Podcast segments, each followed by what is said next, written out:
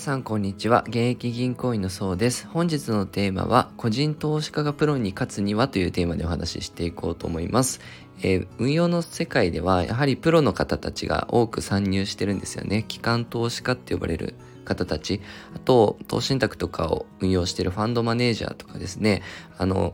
圧倒的にやはりプロの方が、まあ、情報量とかですね、分析とかも専門家なんで、圧倒的に有利ではあるんですね。個人で、まあなんとかこう分析しようと思っても、やはりプロに、プロの情報量だったり、あと資金、動かしてる資金量も大きいので、まあ、手数料も優遇されたりとか結構あるんですけど、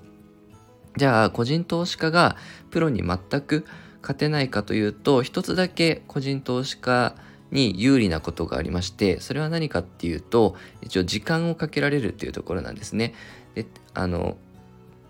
プロの投資家さんたちは、まあ、一応ファンドマネージャーって呼ばれる方たちなんですけど一応3ヶ月や6ヶ月単位でそのパフォーマンスっていうのを評価されるんですね。どちらかというと短期である程度成果を出さないと自分の存在価値っていうのがなくなってしまいますよと。でファンドマネージャーたちはどうやって評価されるかっていうとインデックスですよね、えー、S& アメリカだったら S&P500 だったりとか日本だったら、日経平均とかですねその指標になるものよりどれだけ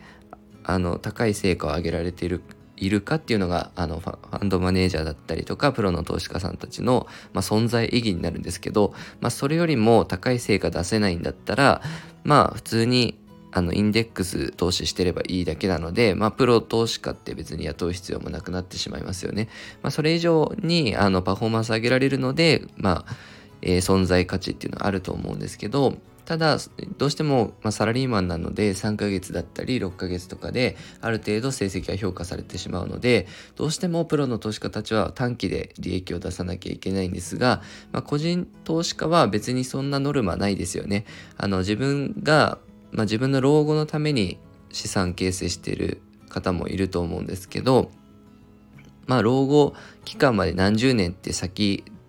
であれば別に短期間で利益を稼ぐ必要もなくて長期的にま帳尻が合うようにというかできればあの長期前提で、まあ、長く保有した方が、まあ、パフォーマンスも安定してくるので、まあ、個人投資家ができることってやはりあの時間をかけてゆっくり資産形成していくことだと思うのであんまり目先の動きにはこう左右されずにあのしていくのがいいんじゃないかなと思いましたので、えー今回収録させていただきました、えー、このように資産運用に役立つ情報を定期的に配信してますので、よかったらチャンネルの方、フォローよろしくお願いいたします。ご視聴いただきありがとうございました。